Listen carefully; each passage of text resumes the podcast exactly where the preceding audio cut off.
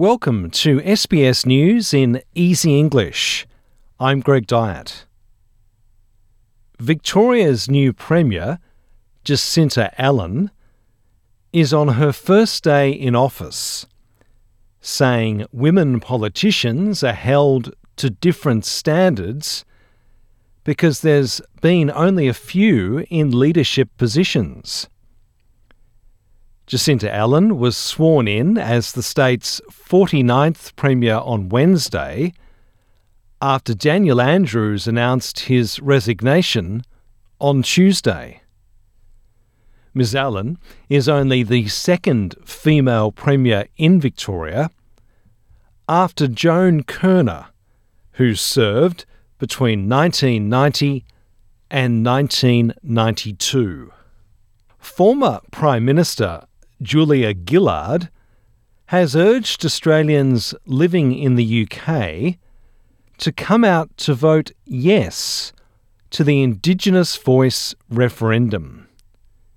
With the Voice to Parliament referendum about a fortnight away, supporters of the referendum have gathered at a Yes campaign launch in London. Ms. Gillard told the Yes campaigners the progress towards closing the gap has been too slow.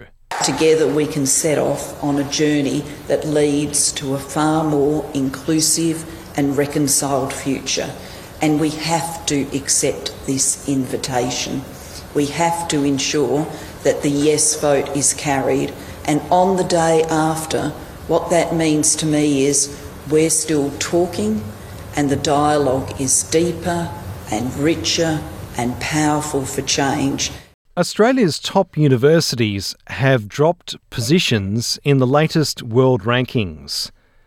The Times Higher Education Global Rankings reveal most of Australia's top 10 universities dropped places in this year's ranking, with only one surviving in the top 50 and six in the top 100. The University of Melbourne was the highest ranked Australian university at 37, down three places from 2023. Monash was second, sliding 10 to 54.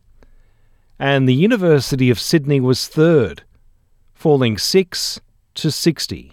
Hundreds of people have gathered at a Christian cemetery in northern Iraq to attend the funerals of some of those who lost their lives in a fire at a wedding hall.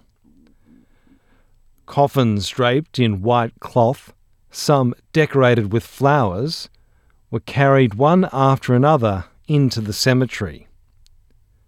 As the coffins were put inside graves, some of the mourners waved portraits of the victims, while others wept. Khalil Chito, a man who lost his grandson in the bombings, says his family was more fortunate than others. There are families who lost four, others lost five, but thanks to God, and we are blessed because my son has three sons. He lost one and still has two. May God keep them and give them a long life. And inflation has risen slightly with costs increasing 5.2% in the 12 months to August. That's up from 4.9% in July.